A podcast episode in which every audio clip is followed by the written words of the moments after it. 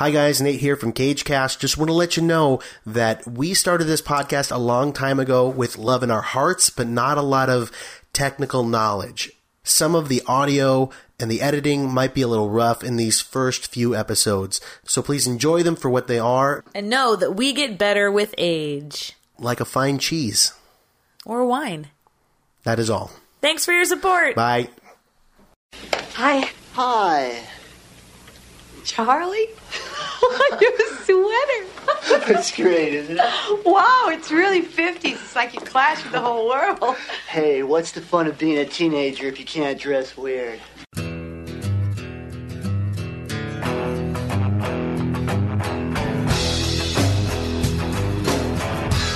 gonna break.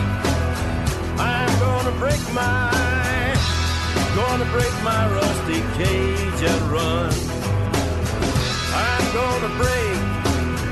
I'm gonna break my. Gonna break my rusty cage. And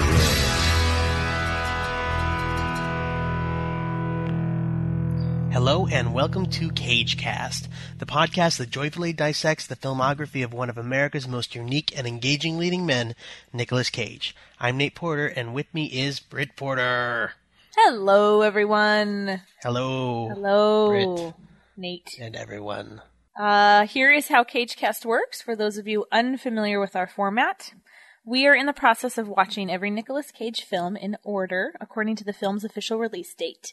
We will review every film in which Nicolas Cage had either a starring role or an integral supporting role. And this week, we'll be watching the 1986 classic Peggy Sue Got Married. I would say he actually has an integral supporting role in this film, wouldn't you say, Britt? Oh, I don't know. I guess he's not the lead. He's not the title character, but So, is he integral to the story? well, yes, of course he is. But he could be a, a co-star. Mm, no.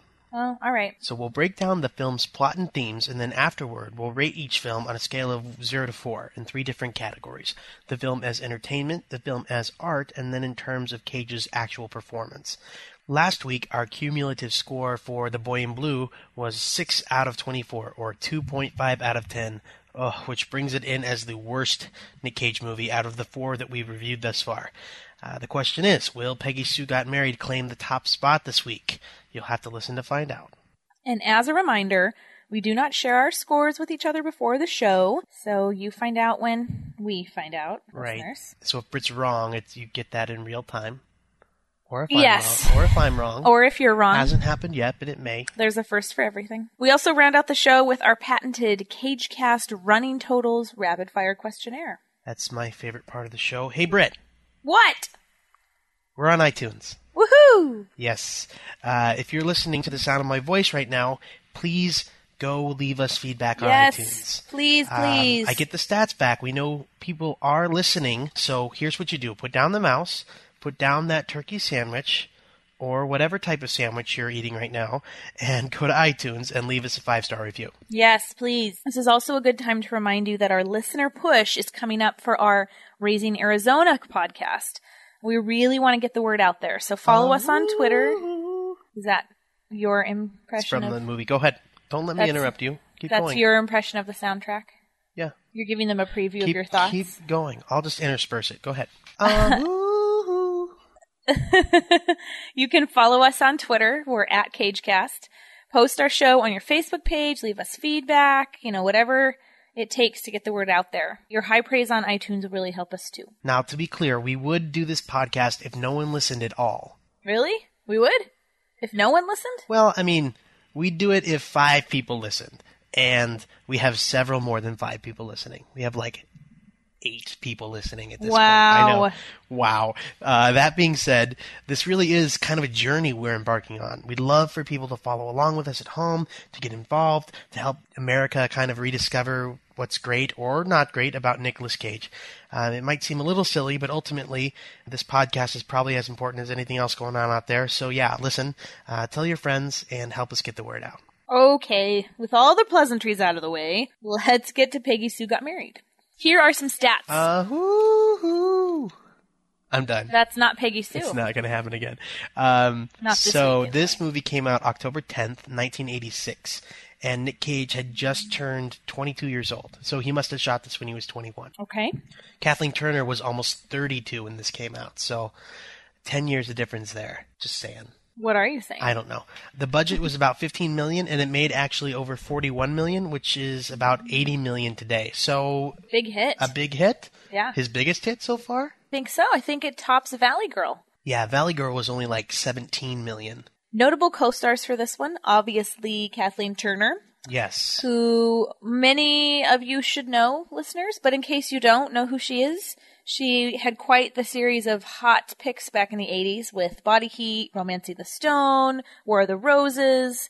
I mean, I, I kind of also forgot. the voice of Jessica Rabbit. right. I mean, I kind of forgot how big of a star she was there for a few years. yeah, and hot too. She Hot was- as in attractive. she was a looker. Attractiveness. I wouldn't Yes. speak of a woman that way, but she was uh, attractive. Yes. But, you know, unfortunately, she's kind of had a long fall into somewhat mannish obscurity. Yeah, she. uh Britt told me that she played Chandler's dad, the drag queen on Friends, Yes. and I had to admit that I did not know a that that was Kathleen Turner, and b that that was a woman. oh no. I know. I know, and That's she's so sad. beautiful in this movie. So it's uh, it's too bad. I mean, Well, you know, it's it's not it's like the aging we process. don't judge. We don't judge No. people on how they look. Who else was in this movie, Britt?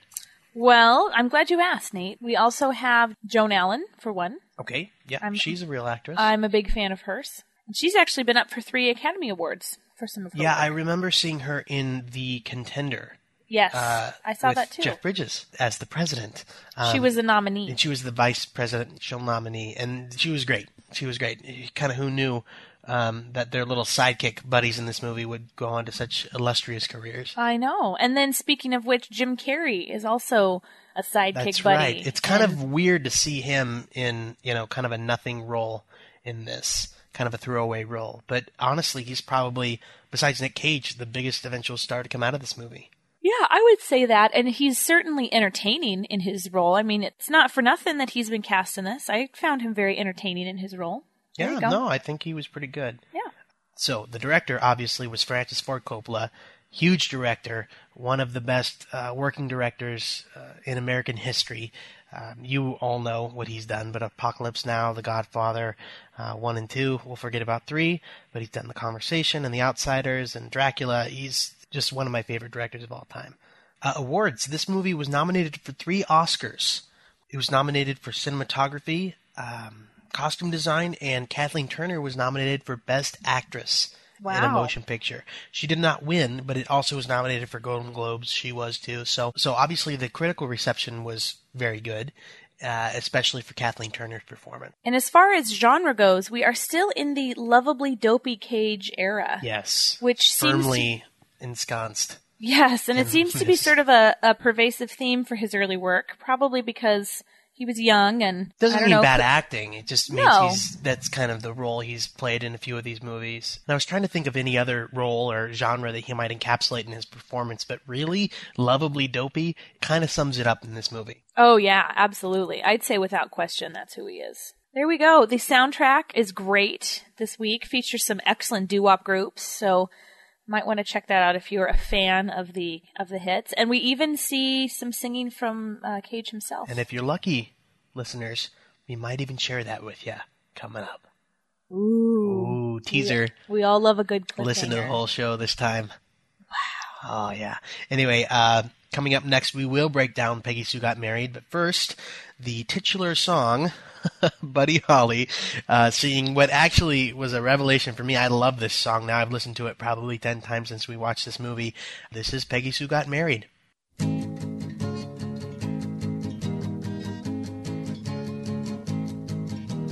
Please don't tell, no, no, no.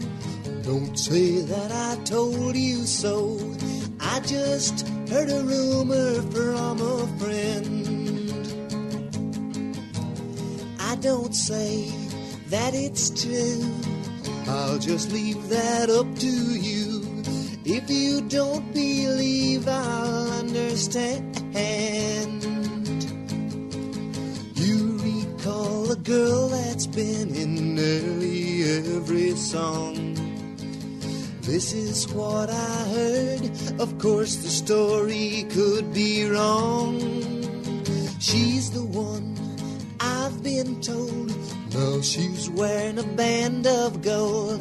Peggy Sue got married not long ago. Thanks for joining us, listeners. We are here to review Peggy Sue Got Married. Um, Nate, what is your history with this movie? You know, I've got to be honest, this is the first time I've ever seen this movie. Probably because when I think of Nick Cage, I've kind of shied away from his more kind of romantic comedy roles, chick flicks and that kind of thing. It just I've been more of the action Cage and maybe the more serious Cage, but maybe not. You know, it's not something I would have sought out before this podcast. All right, So, fair enough. First time I've seen it. How about you? You know, I actually have seen this a number of times in my life. I would say I've probably seen it 10 different times, but that spans quite a few years. Um, and certainly in bits and pieces, not, not, didn't remember every single little detail, but remembered enough of the film to sort of know what I was getting myself into. I think, I think my, my preconceived notions might, uh, might not have carried me through the movie. So well, I am uh, I'm interested to hear what you have to say. we, we'll get there for I sure. am I am intrigued. So let's break this down. So let's do a quick plot synopsis and get to our review. We meet Peggy Sue as she is preparing for her 25 year high school reunion. Her daughter is accompanying her, not her high school sweetheart Charlie, because the couple is recently separated due to Charlie's infidelity. The reunion is as awkward as Peggy Sue had imagined, and it culminates in Peggy Sue fainting on stage after being named class reunion queen. She awakes on a cot in her high school gymnasium, but not in the present. She has been transported back in time and is living her life again as a high school senior. She reunites with all her old school pals, with her family, and with Charlie. Charlie is idealistic and dreams of fame as a singer, something that Peggy Sue knows will never happen. Charlie relates his plan to her for a strategic breakup after graduation, and Peggy Sue, still conflicted about her feelings for Charlie, decides to break it off immediately. She enjoys being back in school and the novelty of reliving her youth again. She also befriends Richard Norvik, a high school nerd who becomes a billionaire in the future. Peggy Sue's parents are worried about her erratic behavior and encourage her to go to a party with Charlie. At the party, we see Charlie's musical group sing to the delight of all in attendance. Peggy finds herself infatuated with Charlie again and attempts to sleep with him. He is shocked and confused at her aggressiveness and quickly ends the date. Not ready to call it a night, she wanders into a donut shop where she begins flirting with Michael, a beatnik poet whom she always wished she had slept with. They go for a ride on his motorcycle, he reads her poetry, and then they have sex as the evening ends. Charlie quickly hears of the affair and confronts Peggy Sue about it. She breaks up with Charlie for good and returns to Michael, only to find that he has plans for her to be one of his multiple wives on a chicken ranch in Utah. Peggy decides she should not see either of the boys and instead attempts to find a way back to the future. Back to the Future. Sounds, sounds familiar. Uh, her grandfather, as it turns out, is a member of a Masonic lodge where he brings her and where, through an ancient ceremony, they attempt to return her soul to the present.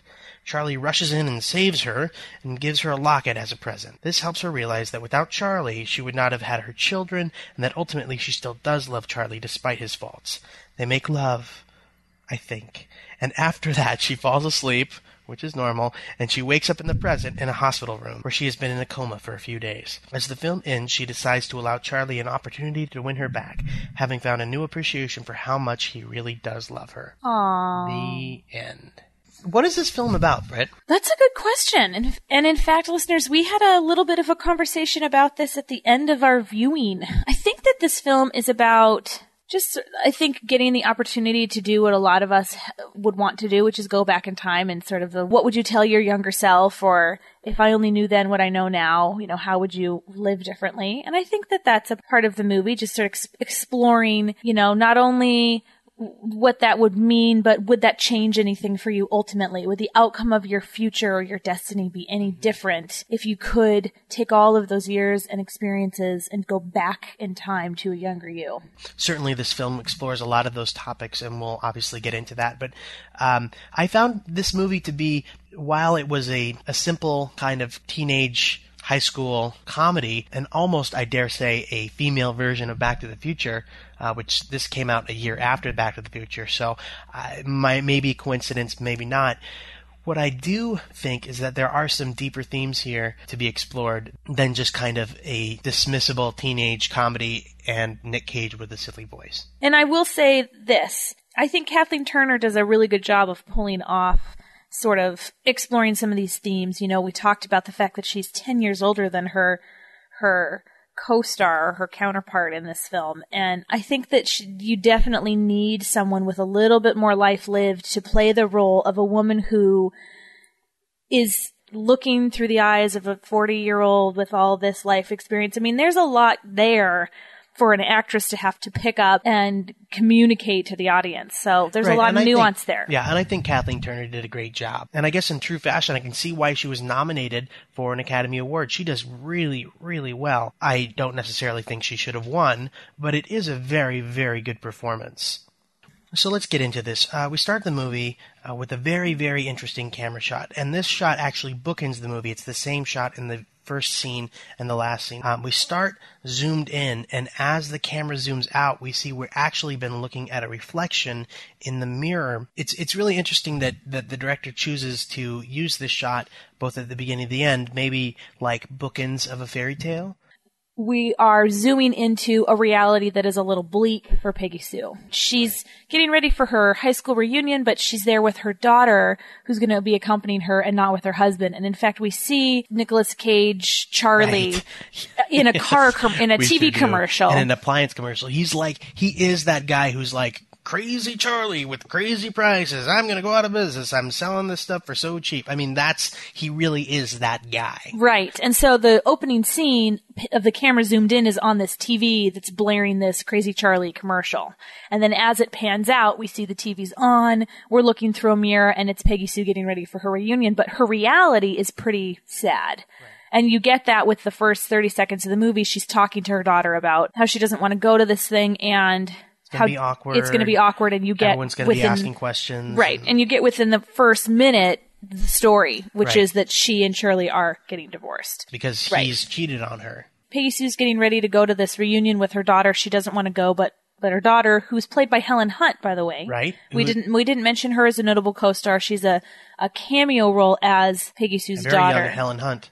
Yeah. But two years older than Nick Cage in this movie. Ironic. Anyway, they go to the reunion, and the first time we see a live representation of Cage, he's coming down the stairs into the gym where the reunion's taking place. Right. And you can tell that he is a local celebrity. He is known as this appliance guy. He's on TV with these commercials. He's crazy Charlie, uh, with his crazy prices.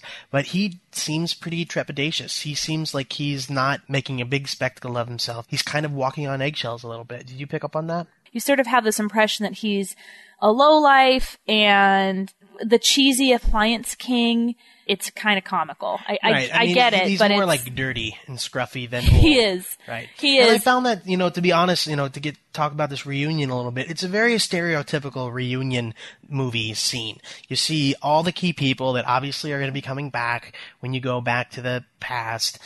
And they're none of them look old. They all look, you know, in their mid twenties, um, maybe with a little bit of gray hair or makeup or something like that. One of them is in a wheelchair, but uh, you know, nothing's too impressive. It's very fairly generic. Yeah, and I would say it helps inform the story of Charlie and Peggy Sue and who they were and who they are now and sort of the disconnect between what everyone thought they would be back in high school eh, with with the reality of what they have become, I guess you could say. It sort of sets a nice tension in place for the rest of the story. At the reunion, Peggy Sue is nominated for, I guess it's some like reunion queen, sort of like Queen prom of world. prom king and Right. queen type deal. And she has a nervous breakdown of sorts, but she essentially faints on stage. Right. She's And that I think is just a, a tool to get us from the present to the past. She wakes up and now it's 1960 and she's a high school senior again. Right, and I want to talk about this a little bit. Obviously, there's a sci-fi element to this movie. It really doesn't set it up like this is a dream. It sets it up like she's actually back there. There are ramifications in the future that play out due to her specific interactions that she has uh, here in the past, and so, and none of that is explained unless I miss something. Britt, No, I agree. I mean, now in, in the sci-fi genre, we're so used to having a vehicle. I hear what you're saying, and I think we're used to seeing something of that nature to get us to the time travel or to the alternate universe or wherever it is we're going, but it doesn't, you know, trip me up in any way.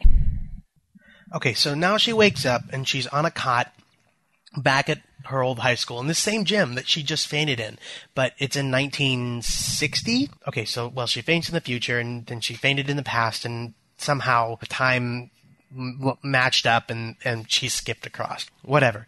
We meet Charlie as a young man, and oh my, Britt, I uh, took me about half the movie to decide whether Nicolas Cage is a genius or a complete idiot. Why d- did I have that question?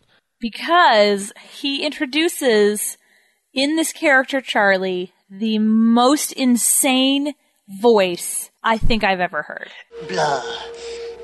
Blah. Charlie? Blah, blah, blah. Blah, blah, blah, blah, blah. I want to suck your blood. I also want to suck your Twinkie. Am I dead? No. You are the undead. C- come on, let's have it. You hate them anyway. I mean, folks, you've probably seen the movie. It's been out for 25 years as of a few days ago. And the choice he makes is just outlandish. Now, I will say I had to go back after we watched this movie. I did some research. It was totally his choice. Nick Cage later said in interviews that he based his voice off Pokey from the Gumby show. I don't know exactly why he did this, but he obviously saw the script, saw the character, and wanted to do something different with it. Now, the studio hated this decision. They pressured uh, Coppola to fire Nick Cage. Um, Coppola kind of wanted to fire Nick Cage, uh, but Cage convinced uh, his uncle that this was a good choice and a different choice. I will say this, Britt, and I've given this a lot of thought. If this character was played by a different actor or Nick Cage playing it straight, it would not be an interesting character. There's nothing interesting about Charlie on his outset. He's kind of this dopey kid who wants to be a singer, and that's it. Nick Cage gives us something to latch onto. And every time he's on the screen, you are transfixed because you cannot believe what you're seeing. Am I onto something here? I don't know. I don't know if I can buy that. I, I agree with what you're saying that he definitely brings a certain je ne sais quoi to Charlie with the voice. I also want to mention his bouffant hair is a wonder to behold. is something. It is a blonde helmet. And he wore fake Wonder. teeth as well. Right. So he's got these big pearly whites and this big hair and this voice. It's so, almost like if you watch like those old film strips from the 50s, it's kind of the stereotypical 50s guy with the weird hair and the kind of weird voice. And it's almost like Nick Cage looked at that character, made him a cartoon character, and amped him up by a thousand percent. Yeah. And that's who this Charlie guy is. Yeah, absolutely. I agree. And so do I, do I think you're onto something with the voice? I don't know. I, I think it's outlandish to be sure. It's a little crazy, which as you, we all know listeners is, is typical for Cage to do something crazy. But This is the farthest out he's gone. yeah, this is probably one of the biggest risks that we've seen to date. You know, there's a lot of parts to this movie that are really goofy, and to just discuss them sort of isolated in and of themselves, they are really silly. They're really goofy. But if you look at the whole film, and you sort of try to understand, I think, what Coppola is trying to do, they actually, th- those goofy pieces actually all work together in, in conjunction with each other. And, you know, I'll go there with Charlie's voice, but I'm not as excited about his decision maybe as you are. Okay, Nate. well, we'll we can obviously talk about that more when we get into the are we rating his performance. So we're back at the school. We meet Charlie. He's doing a Dracula impersonation. Obviously, Nick Cage goes on in his career to do Vampire's Kiss very famously, and his choices there. So I see a tie-in between these kind of two personas. But we know um, right off the bat that this Charlie kid is pretty weird. He's just clowning. He's clowning that's just around. part. That's just part of the stereotype. He's just a clowning high school boy. right. So yes, she goes home, and there's a series of sort of very touching moments with her mother and her sister, and spending time with her family. She gets drunk. Right. It's very actually interesting to see her. She's definitely acting like the 40 something year old woman that she is. and kind of really enjoying the novelty of living out life in this 18 year old's world, but being who she is with all of her experiences. I thought these scenes were really fun. she's getting drunk on her father's liquor and then just sort of telling him, yeah, I'm a little bit drunk, where I think any 18 year old would typically try to hide that from their dad. She just tells him and it's, you know, shock. Yeah, she knows and ultimately it's not a really big deal in the in the grand scheme of things. Where if you were 18 years old, you would be life would be horrified to admit it. right. Exactly. So, So- it- it- I I love you know it could be a throwaway scene, but just the subtle things like that, you know, they're really well done, and that's one of the reasons I really like this movie. Just the details are pitch perfect. Yeah, I would agree. A lot of these scenes, I think, just sort of move us along in in her own journey of figuring out where she's at with, you know, in particular Charlie and her relationship with Charlie, because really the whole movie and the central relationship that this movie is revolves around is Charlie. So where I might get bogged down in the nitty gritty nuts and bolts, like how is she going to get back? They talk about it a little bit, but really it's about the relationship. Yeah. She she encounters Richard Norvik back at school, who is, you know, firmly entrenched in in being the nerd at this point in his life, and she has to sort of convince him she's not fooling with him, but she sort of starts a sidebar relationship or conversation with him that's ongoing throughout the movie that mm-hmm. talks about you know, not only time travel and, and how to get her back, and yes, she is from the future, but she also sort of tries to embark with him on several money making schemes. Schemes, yes, that Talks are- that all are- the things in the future. Yes, I think she talks about pantyhose and Portable radios. yep, big ones, Walkmans, like just a whole series of of things that in 1986 were big and and explosive and in 1960 no one had ever heard of. So let's talk about that relationship. So I think we see that Peggy Sue is really conflicted about by Charlie um, when she sees him next at school. He's sort of talking with her very earnestly about this plan, this what three year plan that will culminate in them getting married, Right, but, first- includes but- you know yes, pit breaking stops. up, breaking up, uh, seeing other people, com- comparison shopping. He, Right. he calls it But then realizing that they're meant to be again, together. Nick Cage uh, patented uh, Nick Cage relationship advice. Uh, guys, break up with your woman and tell her that we'll get back in about three years once I, you know, play the field a little bit. Right. Ladies love that. That works with everybody. It makes complete sense. Well, and it obviously does a number on Peggy Sue because she knows what's coming with this relationship if it continues on the trajectory, you know, that it's headed down. And so she says, well, let's just send things now. So there's a lot of this real back and forth where she doesn't really, I think, want to have anything to do with Charlie initially when she has traveled back in time because she knows the Charlie She's of still mad at him. yeah, absolutely.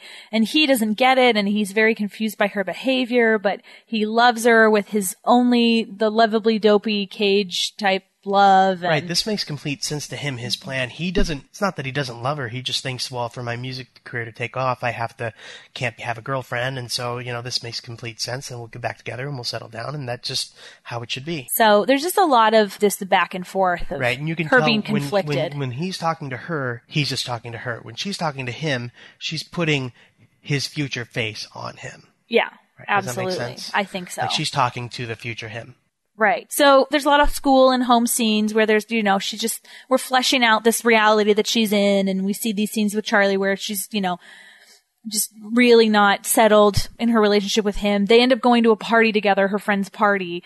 And this is, I think, where you start to see things turn a little bit for Peggy Sue. She's sort of, I think, willing maybe to um, see the better side of him. uh, you know what happens is he sings.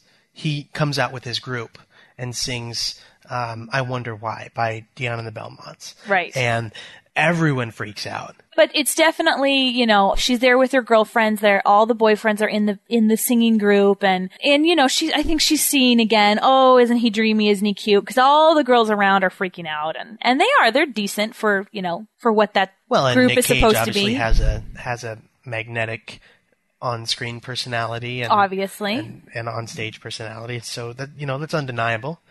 But things definitely go south for her um, at the end of the party. So she and Charlie go parking, and I think she's sort of ready to, oh, you know, let's just go for it. And what does she say? Let's make love. You mean and you mean sex? yeah, we might have to play a clip here because this whole scene with Okay. We'll just do that. We'll let it speak for itself. Yeah, take Okay. take a listen and, and you make your own, form your own opinions. Sounds good. But you were the one who said we should wait, and you were right. We should wait till we get married. Well, I, I know I must have believed that one, but when I said it, but oh, doesn't Lucky Chucky want to come out? Huh? No. Your love machine, your throbbing thrill hammer, your thing. You mean my Huang? What is this? What the hell is going on, Peggy Sue? One week you say if you love me, you won't. The next week you say if you love me, you will. That's a guy's line. So, as you can see, things don't go so well for Peggy Sue and Charlie. I think she plays the aggressor. He does not like that. Right. And He ends up dropping her off and saying, "You really know how to kill a mood." We were Which- having, like, basically, we were having a great time just making out and being sexually frustrated. How dare you? yeah, I know. How It's dare so you funny. offer up gratification? So here she is, I think, sort of attempting to rekindle any potential passion for Charlie, and of course that just gets, you know. Kiboshed. So she ends up at a donut shop where she sees Michael Fitzsimmons. Oh yes, he's dreamy. Right. And he's, He's this bad boy. we find out from from the reunion scene at the beginning of the movie that he is this sort of elusive, you know, smoldering poet boy that every all the girls loved. So she and Michael sort of hit it off and he's like the quintessential beatnik poet. He he is longing to be Kerouac and, you know, just go paint his own crimson rainbow. Right. And so the they drive out into the night on his motorcycle and out in the middle of nowhere and he's talking about his raging rainbows of monkey fury cascading down and lightning bolts of passion or whatever. I don't know. Beat Po- poet. Yeah, his, exactly. his sad attempt at beat poetry. And she basically she basically says shut up, come here, settle down and just let's have a good time. Which they do. Which they do. Which they do. How did that make you feel, Brett? I felt bad Uh, for Charlie. Well, I'm glad. I'm glad. I think she's sowing her wild oats. For better or worse. That is what this whole Michael Fitzsimmons jaunt is all about. Just living this experience she always wanted to have, trying to get a- away from a destiny that seems to be pretty bleak. She's trying to break out of that. obviously at some point someone talked and Charlie finds out and he confronts Peggy Sue, like climbs through a window, like puts up a ladder and climbs through a window and and it's actually kind of creepy. Like he grabs a pillow and it seems like he's gonna smother her to death, like he's gonna murder her. Is am I reading this wrong? No, I I see that too. It's in the middle of the night. He climbs up in the middle of the night and he sits on her bed while she's sleeping and he takes a pillow and it looks like he wants to crush her face with it, but instead he doesn't, thankfully. Yeah, thankfully, I guess. He wakes her up and they go down to the basement and ha- sort of hash it out. Right. And that's where she sort of says, you know, I'm doing this for your own good. I want you to have a happy life and it's not going to be with me. Did we break up? Because if we did, I don't even know about it. Did that Maynard J- Maynard G. Beatnik give you what you wanted? You know I hate your sarcasm. You're gonna blow it, Peggy Sue. No one treats Charlie Bodell like this. Why do you have to talk about yourself in the third person like you were Napoleon? Why does everything have to be an argument with you? Look, I've got the hair, I've got the teeth, I've got the eyes. Oh, Peggy, look outside that window. I've got the car. I'm the lead singer. I'm the man. Why are you arguing with me? It's over, Charlie. I don't want to hurt you. I want you to be happy. But No, I will be happy if I have you. And he gets like emotional nasal voice, which is kind of comical. He's like got this nasal, ridiculous voice he's had the entire movie and then he, he's like upset on top of that. It's just quite the combination. It, I think it. He emotes. I liked it. I liked this scene. See, maybe this is just the difference between how we view the performance in this movie because I thought he did really well. I mean, how do you portray a cartoon character of a 50s stereotype having genuine emotion? I mean, it's not going to be normal. It's going to be this.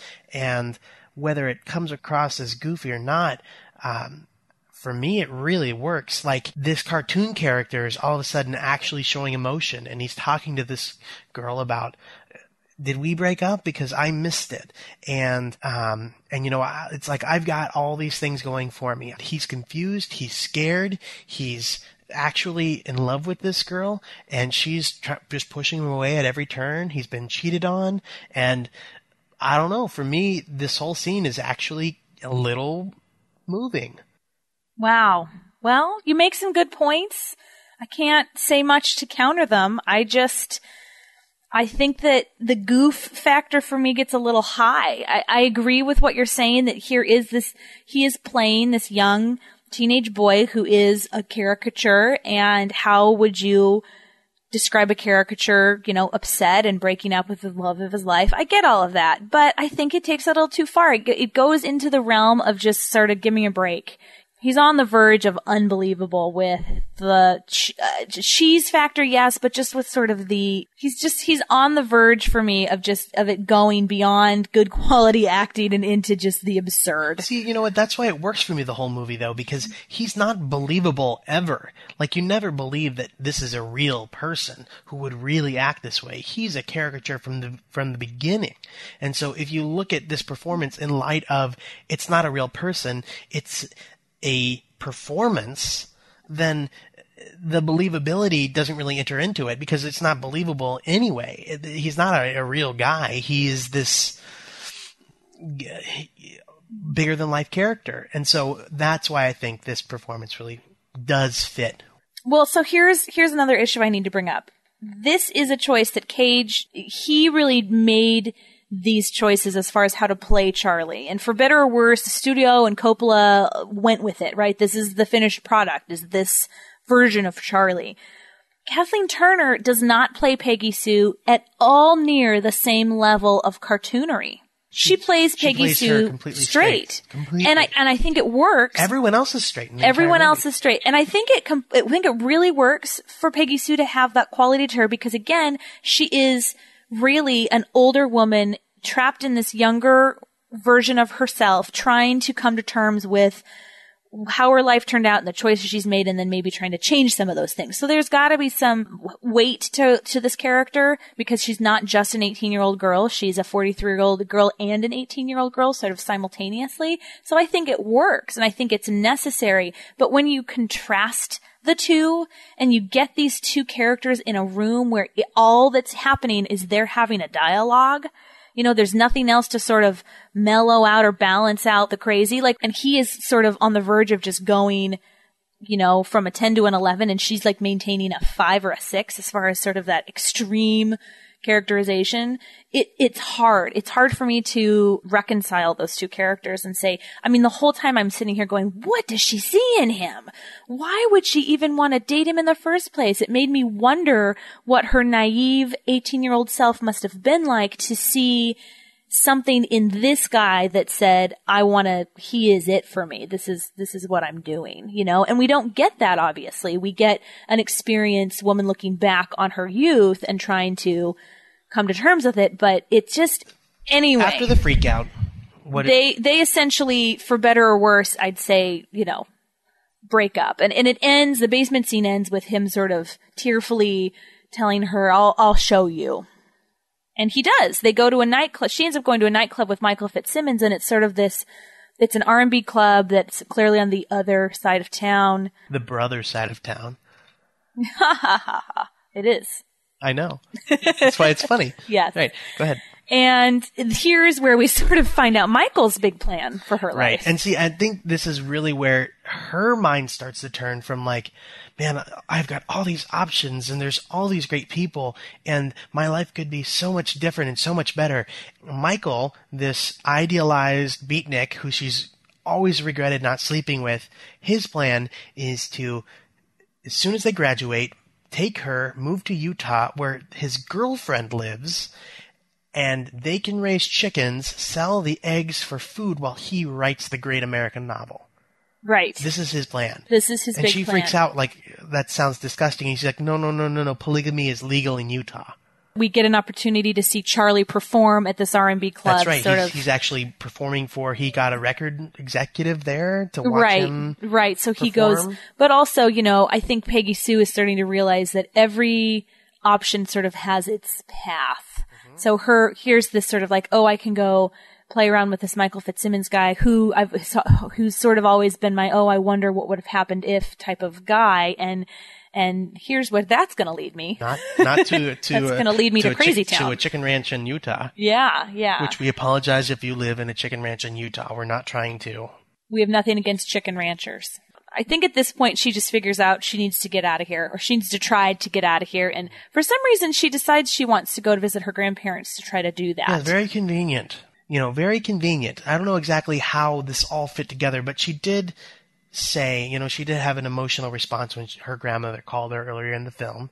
Right, And she's obviously they very had- close right, to them. Obviously, they had passed away, and she felt like maybe there was a, a gap or a disconnect, or maybe something something's left unsaid, and so it it was something that she did want to do to reconnect with them while she still had a chance. that she goes to visit her grandparents, ends up telling them she's from the future, and They believe her. they believe her, and her grandfather then says, Oh, I can get you home. you know that's why I really did like this movie, but it does seem very, very clunky in all of these things that actually try to address this practical problem of how did this happen and how is she going to get back. She has a conversation with the physicist nerd guy who describes time like a burrito out of nowhere. Like, no, it doesn't really make sense at all. And it never goes anywhere never after goes that. anywhere. All of her trying to invent things and tell him where they, you know, how to make money in the future never goes anywhere. He even proposes marriage to her. This nerd guy does, but we never really have an idea uh, that it's actually going to happen. So I feel like there must have been a different screenplay or just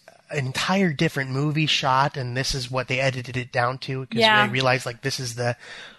The, the the main story is her and Charlie. Yeah, But maybe a lot like left on the cutting room floor. a ton of plot threads that are just kind of left dangling in this movie.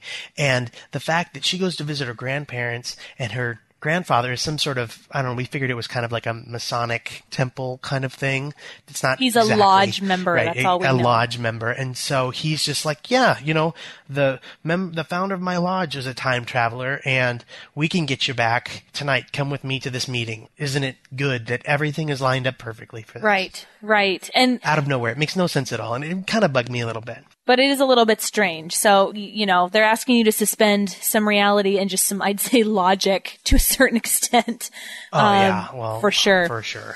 So she goes with her grandfather to this temple and they perform this very elaborate ceremony where she, you know, in theory disappears, but really it's because Charlie has sort of quote unquote rescued her from these old crazy guys and pulled her into the greenhouse ne- next door. And this is sort of their last big final, you know, what's it going to be type scene. Peggy Sue and Charlie. Peggy Sue and Charlie. So she is decided that she's done. She's done with him and she wants to just be done with it. And he is still fighting for them. He's pining after her and af- and for them. He he proposes marriage to her in a very earnest and sincere and dopey way, but he really, really, really just wants to be with her.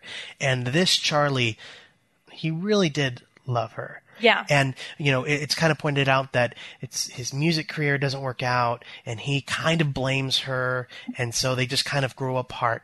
But he, uh, basically tells her in this greenhouse scene, he's not going to pursue his music career. He's just going to work in this appliance store, which he doesn't want to do. But more of what he doesn't want to do is he doesn't want to not be with Peggy Sue. Right. And so, um, it's really kind of romantic, Britt. Uh, I don't know why this worked so much for me and it didn't for you. you know, I just, again, I, I, by the time the movie's over, I'm a little tired of Charlie, I'll be honest. And it just feels a little contrived, maybe. You know, he's earnest and that's sweet, but I'm, I'm with Peggy Sue. You know, I'm ready to be done. I'm ready to go back and maybe pick up the pieces, move forward. And here's this guy coming around again. Um, so yeah, I, I don't know. That, that's just my take, but. Okay. I will say, you know, towards the end of this scene, he gives her a, a birthday present and it's, it's a locket that she is wearing at the start of the film and it's got pictures of her two kids in it. And so when she, she gets the locket, I think that's sort of her aha moment. Here. It's a birthday present. I'm tired of being the romantic fool. I'm gonna go save my car. Charlie? It opens too. Look inside.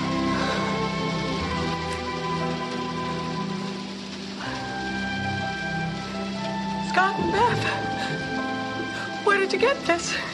Who are Scott and Beth? Your mother gave me those. It's you and me. You know that. So are they. Oh, Charlie. Oh, I do love you. I love you. You know, and I think that's where the light bulb really goes on for Peggy Sue. That whether it be marriage or a relationship, it's not gonna be perfect because we're not perfect people.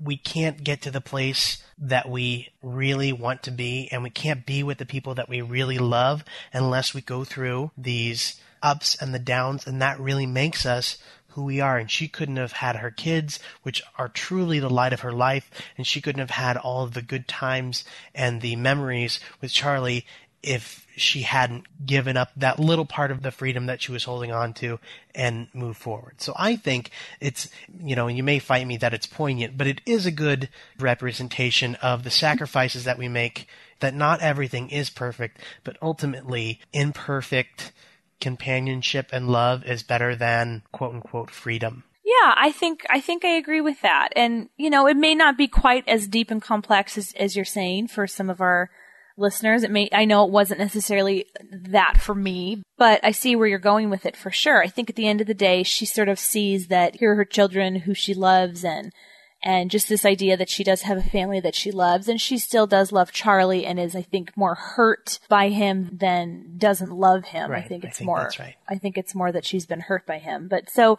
they reconcile. I mean that's you know, Basically. that's they they do. They're in the greenhouse and there's we have some speculation as to the nature of that reconciliation. It's not clear, but we think that perhaps um, one of her kids was conceived in the greenhouse. Right. Um, she had mentioned earlier that they had to get married because she had gotten pregnant, but we know they hadn't had sex up to that point. So my thought was they had sex in the greenhouse, she got pregnant, and kind of the timeline went on as it should have. Picked up where it had left off And somehow, like in the midst of whatever happened there, in the greenhouse.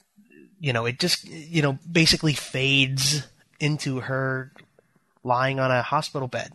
Right. So so we come back to present day. That's all it takes. Yeah. I mean- little, a little sex goes a long way. I guess so. I've never been transported to another dimension, but that's okay. Maybe someday. So so we see Peggy Sue back in the hospital and and or in the hospital sort of back in present day and we find out that she's been in a coma, she had a heart attack.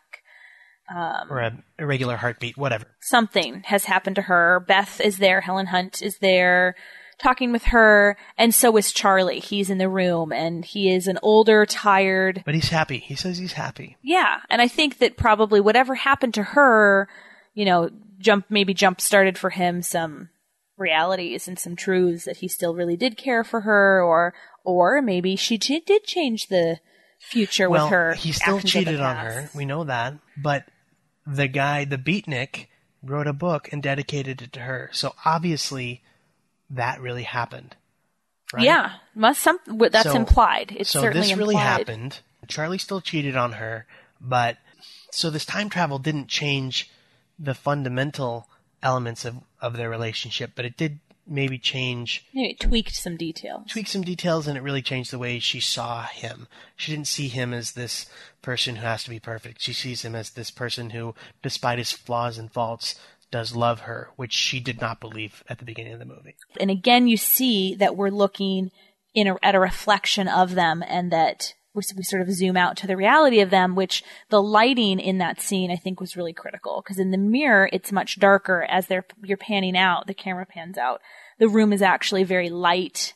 Um, and i think that again that might be that the movie ends in a very different place than it began So that was Peggy Sue got married. Yeah. Okay. Apparently, I, I will say, listeners, I mentioned this earlier. I went into this with very different set of expectations than I came out with it. You know, actually taking the time to sit down and talk about it and break it down, there's some depth to this movie. It's not just a romantic comedy that's fluff. There's some real thought put into the into the movie. So if you are a Nick Cage fan um, and have written this film off as one of his lesser works, well, you may still be right. Let's be honest. It's not going to make we'll the top into it. 10, Well, we'll get into it. but I would encourage you to go back, look at it with a fresh set of eyes. Let us know what you think. Right. And I will just say this going into this movie, Brett, you told me that I would hate it.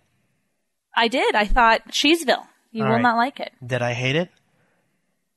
We'll find out after the break. How was that? I like Pretty it. good? Yeah. I thought it was good too. Uh, but first, of course, a musical interlude. This is a Lloyd Price song, his biggest hit, Just Because. Just because you left and said goodbye. Do you think that I will sit and cry?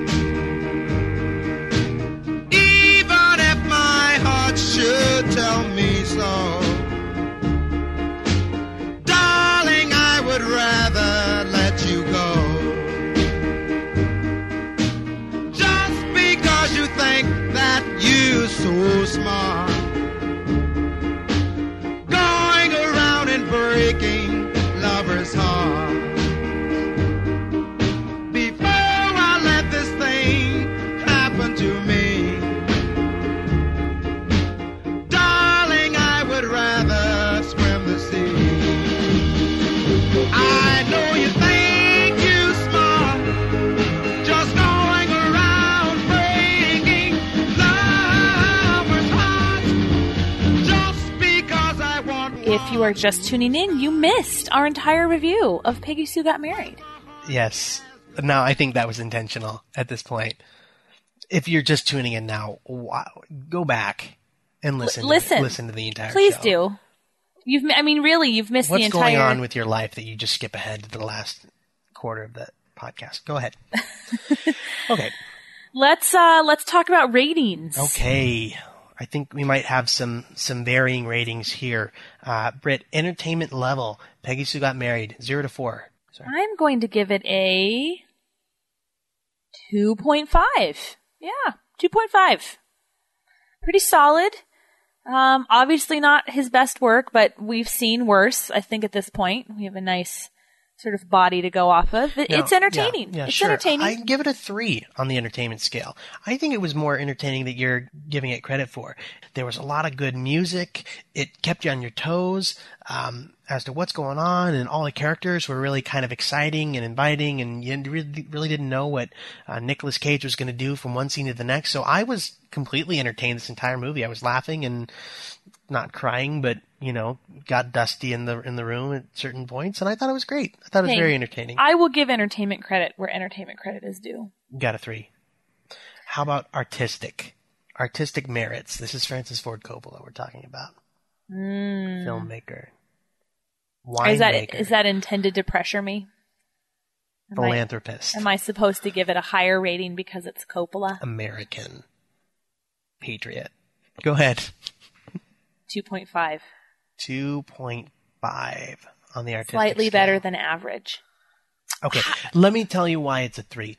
Um, okay, because I mean, it was shot incredibly well. It was directed very, very well. Um, it was up for an Academy Award for cinematography. It was up for an Academy Award for costume design. Um, obviously, Francis Ford Coppola lives and dies by these period pieces: The Godfather, Godfather Two. Um, he did Tucker, you know, The Outsiders. All these cool period pieces and and he just does these very very very well. This is one of the best directors we have, and even on a bad day, he's good for a three in my book. So, Okay. ha, Wow. yeah. No, I think it You was. showed me. No, no, I think it was it was very well done. I think the Academy backs me up on that. Here is where I'm excited to talk about Brett Nicholas Cage performance. This is this is a divisive question. It is. Normally it's not. Normally we're kind of of like minds, but this is going to be our first real test. Nicolas Cage's performance in this film for me was a two. Kind of right in the middle. I've seen him do better. I've seen him do a lot worse, but I have seen him do better. Boring, boring. I'm sorry. Boring rating. I'm sorry. I cannot give this movie a better cage rating than Birdy. I can't. You should give it. You should give it bad. If you didn't think he was good, then you should. I didn't say he was to it. You bad. I think he was. I think he was middle of the road It too. was, he was more milk.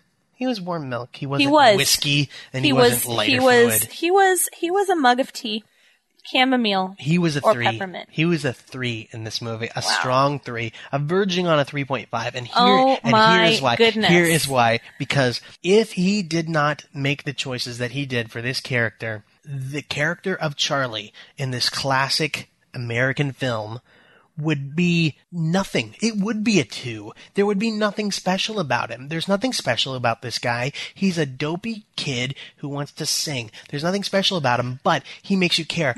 I guarantee you you talk to anybody who's seen this movie and they're going to talk about Nicolas Cage and his performance and they might hate it and they might love it, but it is a central focal point of this movie is these choices that he's making. This weird, crazy cartoon character of a kid. And the reason I give him a three, the reason I love this performance, I love this performance. I can't believe we're because- having this conversation. is because he has committed to this.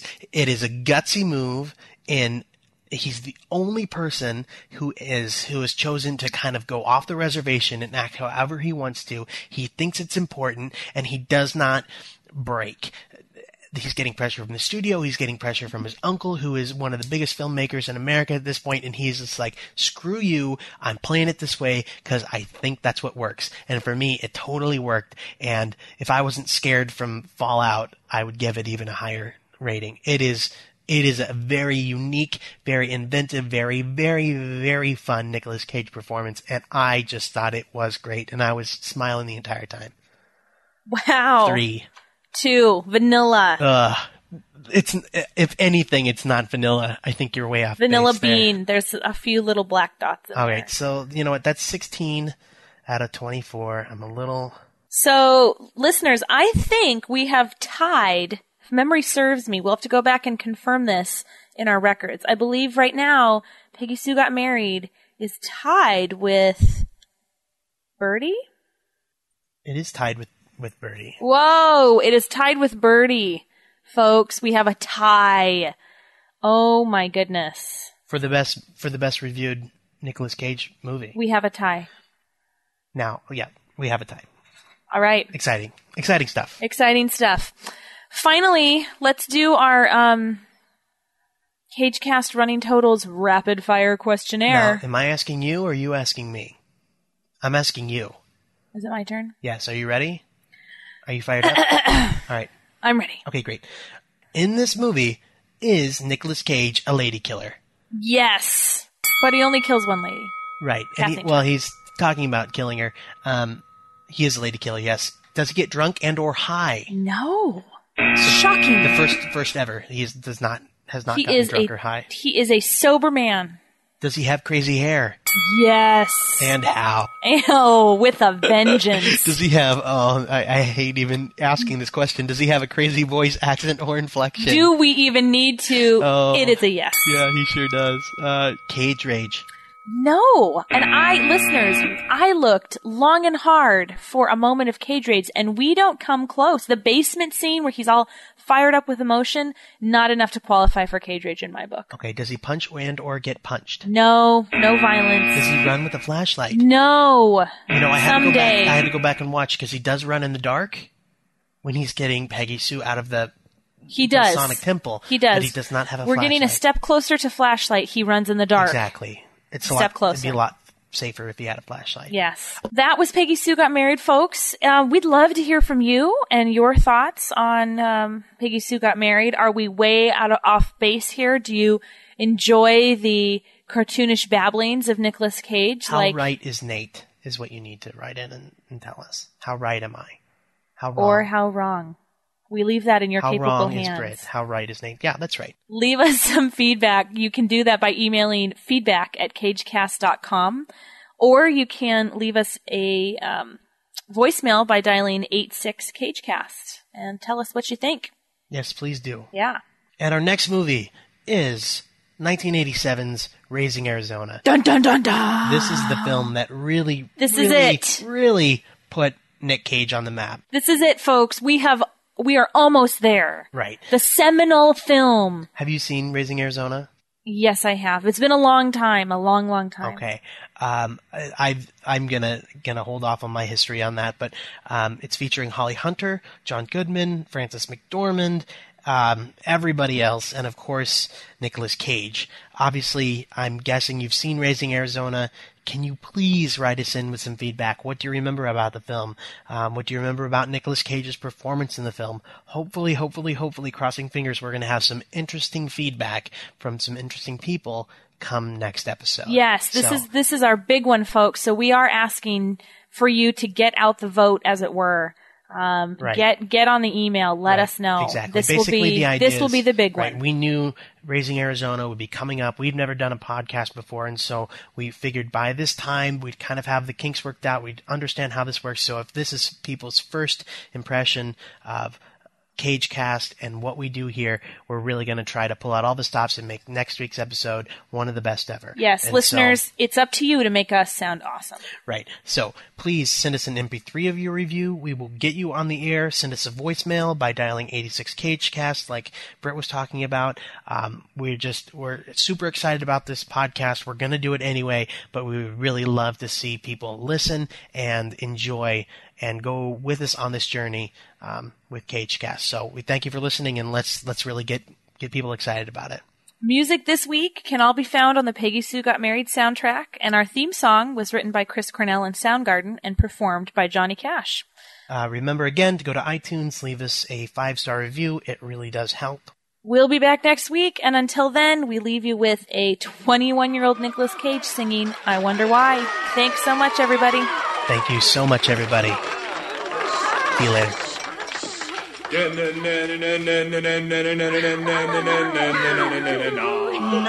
Why I love you like I do. No. Why I do. Don't know why I care. I just want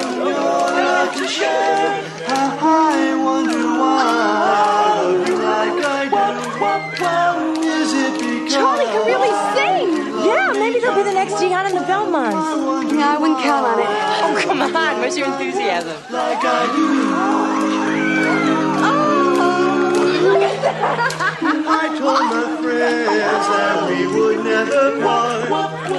They laughed and said that you would break my heart. Oh, he really is kind of cute, isn't he? Oh, yeah. I think that we will part. We will part. He really loves you too. You're so lucky. He's always telling Walter how wonderful you are. He is? Yeah. Carol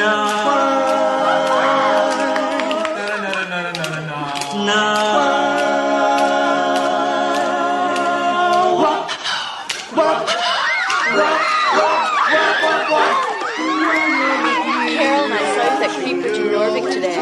First of all, he's not a creep. He's an exceptional person. You'd know that if you took any time. You're just taking pity on him because he has no friends. Do you know, if you weren't so neurotic and insecure, maybe you could shut up for a while and show some compassion. Are you for real? I don't know what you just said to her, but I wish I'd said it. Hi,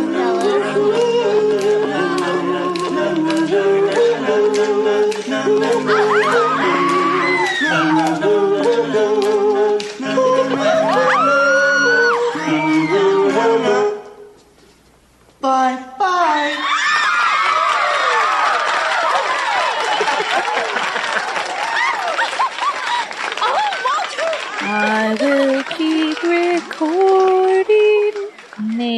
don't you put this in an outtake. Nay, don't you put this in an outtake. Don't you do it. Your, your fingernail I will break. I'd like to see you go and eat a steak. Outtakes. Ooh. Outtakes. Hey, what's up? How's it going? Wish you were here for that one.